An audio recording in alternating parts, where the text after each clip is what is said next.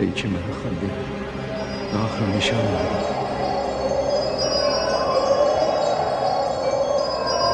و عشق مرکب حرکت است نه مقصد حرکت. تا این عشق با تو چه کند؟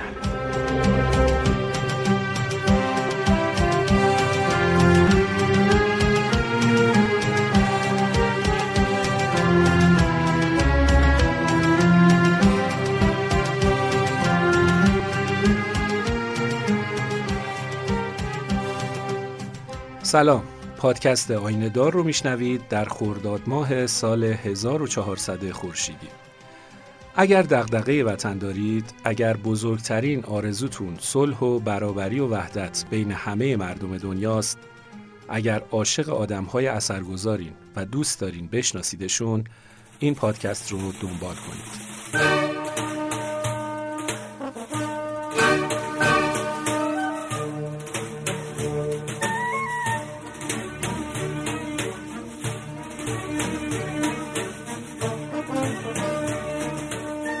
در قسمت اول پادکست آینه دار تا حدودی از زندگی، گذشته و مشکلات ناشی از حصر و تبعید عباس نوری یا عبدالبها گفتم براتون تا رسیدیم به 64 سالگی عبدالبها و سالهای آغازین قرن 20.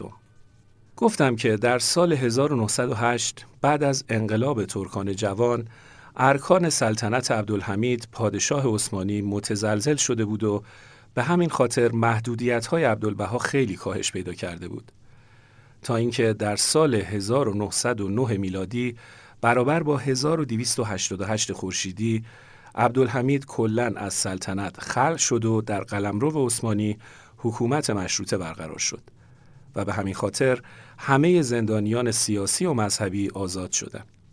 با اینکه این حکم به همه ماموران دولتی در همه جای دولت عثمانی ابلاغ شده بود، ولی مامورین حکومتی عکاد در مورد عبدالبها کماکان دچار تردید بودند. به خاطر همین طی تلگرافی از پایتخت کسب تکلیف کردند که فلفور جواب مثبت رسید. بعد از خبر آزادی، عبدالبها با وجود کهولت سن و ضعف جسمانی شدید تصمیم به سفر گرفت و این تصمیم رو سال بعد یعنی سال 1289 خورشیدی عملی کرد.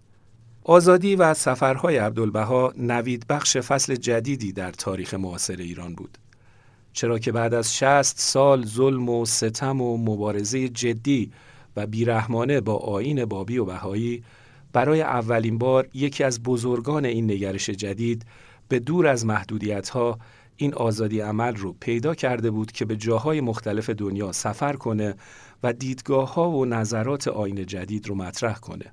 حرفای جدیدی که سالها از طرف پادشاه‌های متعصب قاجار و عثمانی مسکوت مونده بود. البته اینم بگم اگه با معیارهای امروزی به این سفر را نگاه کنیم، شاید این اقدام یکم عجیب و دور از ذهن به نظر برسه. مثلا عجیب باشه که عبدالبها با اون شرایط اصلا توان چنین سفرهای سنگینی رو داشته باشه. کسی که هیچ وقت نه مدرسه‌ای رفته بوده، نه تحصیلات رسمی داشته، نه با آداب و رسوم و حتی زبانهای غربی آشنا بوده و به خاطر تحمل یه حبس 40 ساله از نظر جسمی بسیار ضعیف و سال خورده شده بوده. اما به هر حال این سفرها در همین شرایط اتفاق افتاد.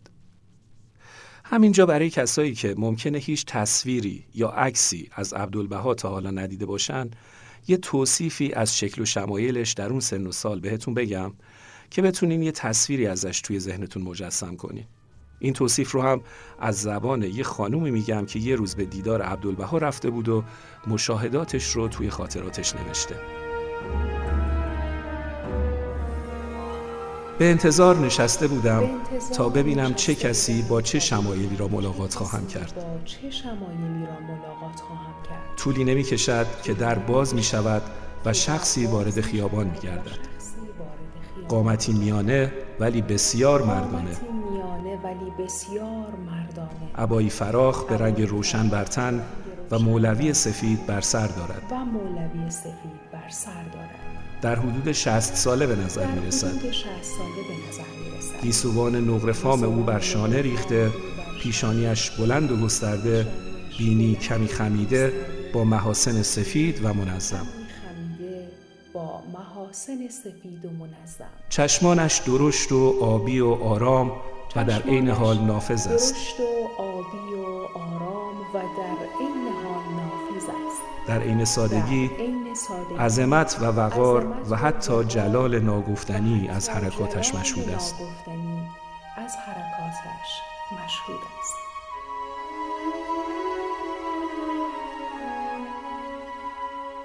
قصد عبدالبها از سفرهای طولانیش این بود که مردم رو آگاه کنه، اونا رو بیدار بکنه.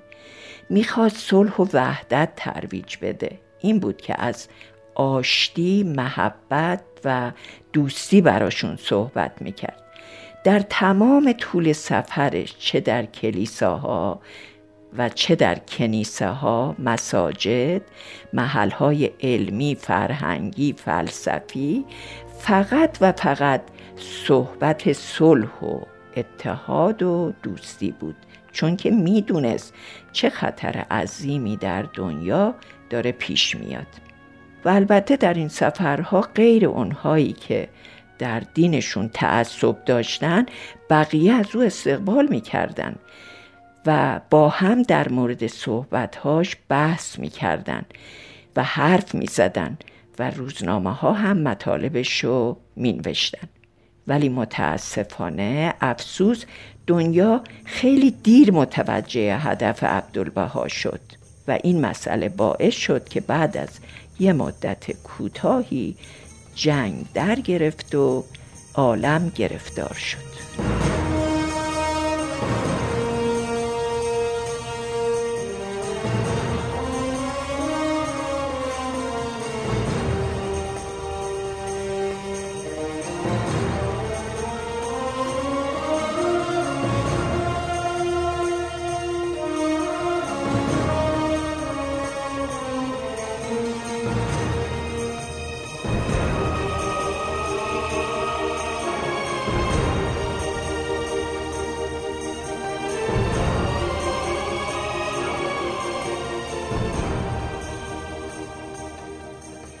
پیام عبدالبها در این سفرها اعلام برابری و وحدت بین همه مردم دنیا بود، فارغ از هر رنگ و نژاد و مذهب و قوم و جنسیتی.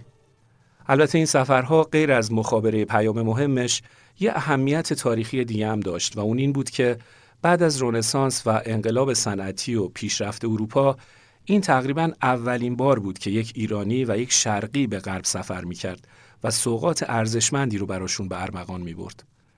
اهمیت این سفرها رو باید در بستر زمان خودش در اوایل قرن بیستم و در اون شرایط فرهنگی و تاریخی ببینیم. پیشرفت سریع علم و تکنولوژی و اقتصاد در غرب باعث شده بود که غربی‌ها خودشونو مرکز خرد و مدرنیته و آزادی بدونن و شرق و مرکز جاهلیت و سنت و خرافه، که البته پر بیراه هم نبوده. اصلا یه عده آدم از غرب می اومدن شرق که اسمشون هم گذاشته بودن شرق شناس. بعد یه مدت طولانی اینجا زندگی می‌کردن و در مورد فرهنگ و آداب و رسوم و تاریخ و زبان و کلی چیزای دیگه مطالعه و تحقیق می‌کردن و بعد مکتوب کردنش می‌فرستادن کشور خودشون. بعد بررسیش می‌کردن و نظریات اصلاحی روش می‌دادن. بعدم ازش به نفع خودشون استفاده می‌کردن. یعنی یه جورایی کاملاً یه نگاه آزمایشگاهی و از بالا به پایین، یا به عبارتی یه مردم شناسی اروپایی دقیق که بعدا از دلش استعمار اومد بیرون.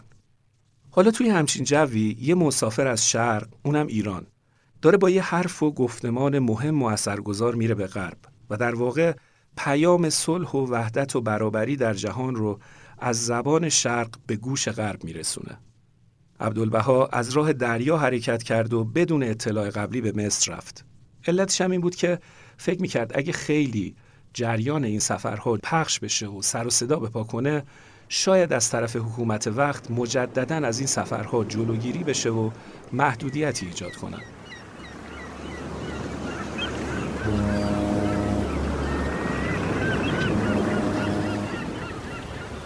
خلاصه عبدالبها از بندر عکا سوار بر کشتی به بندر پورتسعید رفت. پورتسعید بندری در ساحل مدیترانه و شمال شرقی مصر که در انتهای کانال سوئز قرار داره و اون موقع دومین بندر بزرگ مصر بعد از اسکندریه محسوب میشد. پورتسعید در اون زمان علاوه بر اینکه بزرگترین ایستگاه بارگیری زغال سنگ در جهان بود، به لحاظ موقعیت جغرافیایی چهارراه ارتباطی جهان شرق و غرب هم محسوب میشد و به همین خاطر تجار و بازرگانان و مسافرایی که قصد سفر به مناطق مختلف دنیا رو داشتن توی این شهر توقف می‌کردن و با کشتی مورد نظرشون سفرشون رو ادامه می‌دادن. به خاطر همین عبدالبها هم مدت یک ماه رو در این شهر اقامت کرد تا بتونه با کشتی مورد نظرش عازم اروپا بشه و همینطور هم شد. یعنی بعد از 30 روز سوار یک کشتی شد که بره فرانسه، اما توی راه به خاطر به هم ریختن وضع سلامتی و مزاجش مجبور شد در بندر اسکندریه توقف کنه و سفر اروپا رو به تأخیر بندازه. چیزی هم از حرکت نگذشته بودا. کلا فاصله بندر پورتسعید تا بندر اسکندریه زمینی تقریباً 260 کیلومتره. ولی انگار عبدالبها به محض سوار شدن احوالش به هم ریخته بود که البته یه خیر بزرگ و مهم پشت این اتفاق نشسته بوده. خلاصه عبدالبها 11 ماه در این شهر و در رمله اسکندریه موند که محل ییلاقی و خوش آب و هوای اسکندریه بود. یه مدت کوتاهی هم در قاهره و زیتون اقامت کرد که اتفاقاً در مدت اقامتش ملاقات‌ها و رفت آمدهای مهمی هم با افراد سرشناس مصری داشت. خب تا اینجا رسیدیم به مصر و اسکندریه و توقف اتفاقی و اجباری عبدالبها در این کشور تاریخی و البته دوست داشتنی. واقعاً خوش به حالش که اسکندریه رو دیده.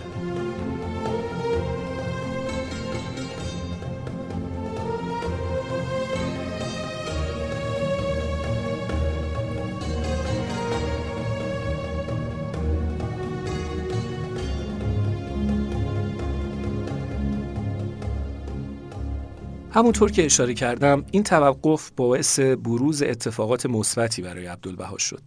برای اثبات حرفم اول باید یکم از شرایط فرهنگی و مذهبی مصر براتون بگم، به ویژه شرایط اجتماعیش در آغاز قرن 20.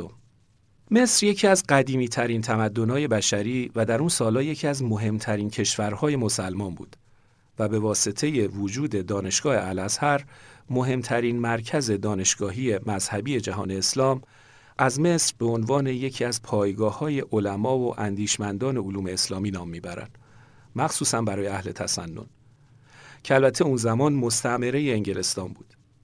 ولی رفته رفته با بالا رفتن سطح آگاهی عمومی مردم، سر و کله جنبش‌های استقلال طلبانه هم پیدا شده بود که اتفاقاً تونست بعد از جنگ جهانی اول استقلال خودش رو به دست بیاره.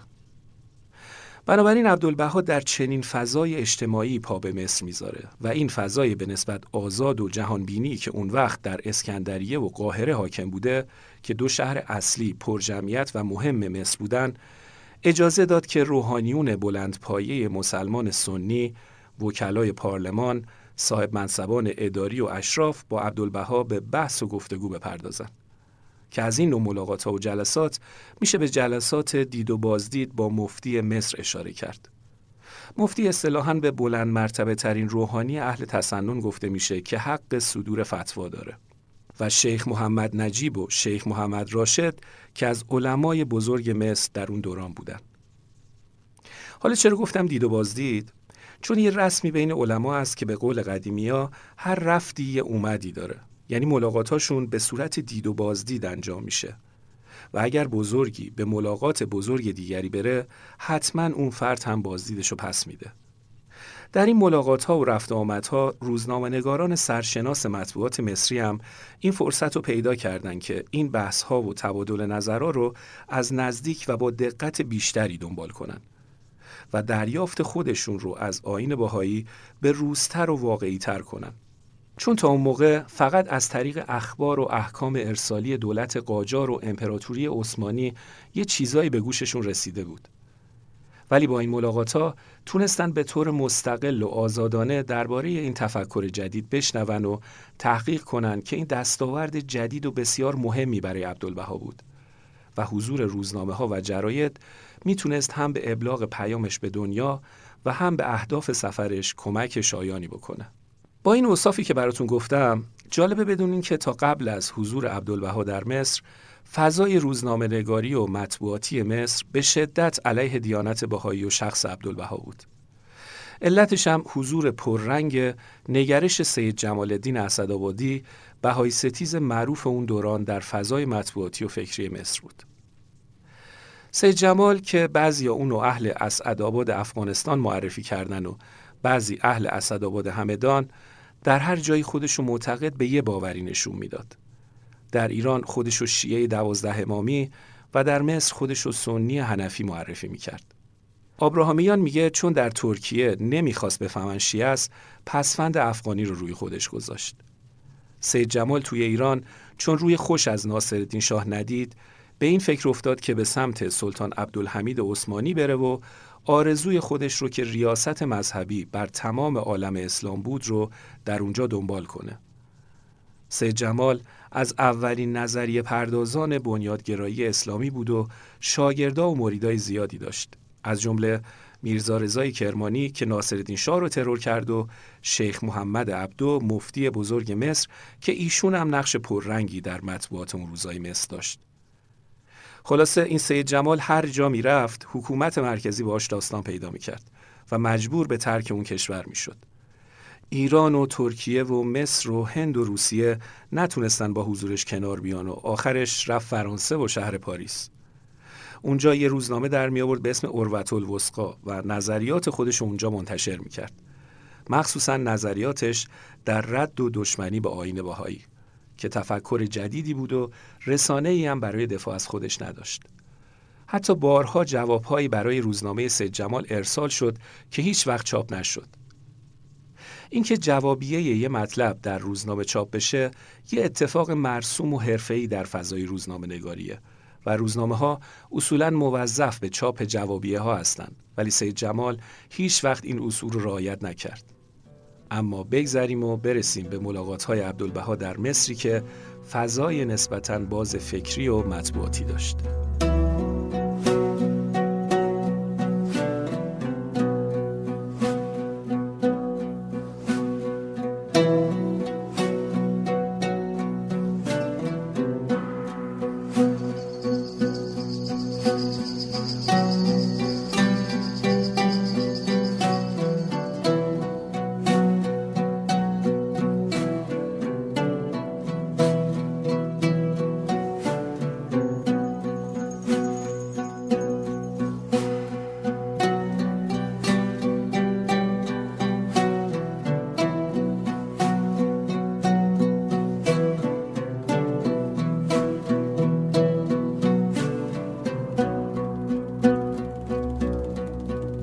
در اون فضای نسبتاً آزاد، یکی از روزنامه‌نگارانی که به ملاقات عبدالبها رفت و با اون به گفتگو نشست، مرحوم شیخ علی یوسف، مدیر روزنامه المؤید بود.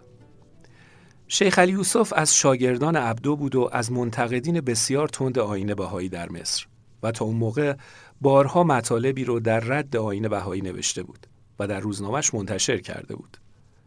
شیخ علی بعد از یکی دو جلسه بحث با عبدالبها به طرز عجیبی تغییر موضع داد و برخلاف گذشته شروع به چاپ مطالب و مقالاتی در باب دیدگاه‌های عبدالبها کرد که اتفاقاً به شدت مورد توجه رسانه‌ها قرار گرفت. شیخ علی یوسف یکی از مطالبش در مورد عبدالبها رو که در شماره 6194 روزنامه المؤید در روز یکشنبه 16 اکتبر همون سال منتشر شده، اینطوری آغاز میکنه: دانشمند مجتهد میرزا عباس افندی، بزرگ بهاییان، از شهر عکا به اسکندریه آمده است. او مرجع همه بهاییان جهان است. وی با حدود 70 سال سن مسلط به همه علوم شرعیه، تاریخ و احکام اسلام و مذاهب مختلف است. این مقالات شیخ علی یوسف فتح بابی شد تا روزنامه‌های معروف دیگه‌ای مثل المختتم، الاهرام و وادی النیل گزارش‌هایی رو در مورد حضور عبدالبها در مصر و دیدگاه‌های این مسافر شرق به چاپ برسونند.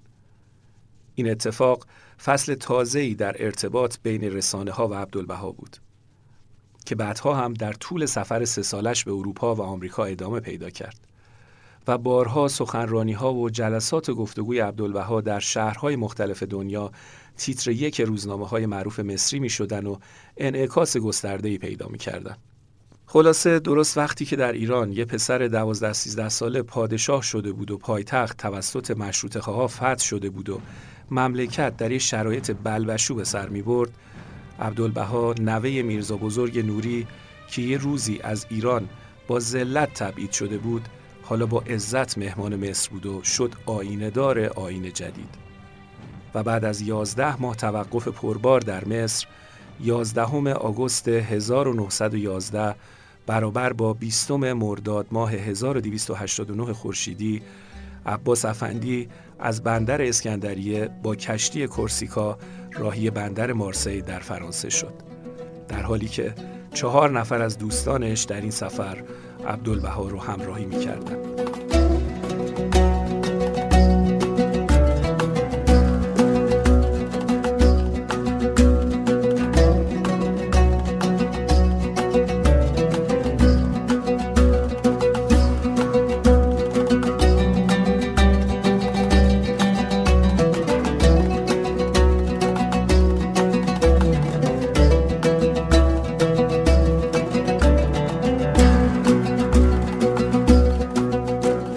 قسمت دوم پادکست آیینه‌دار هم به پایان رسید.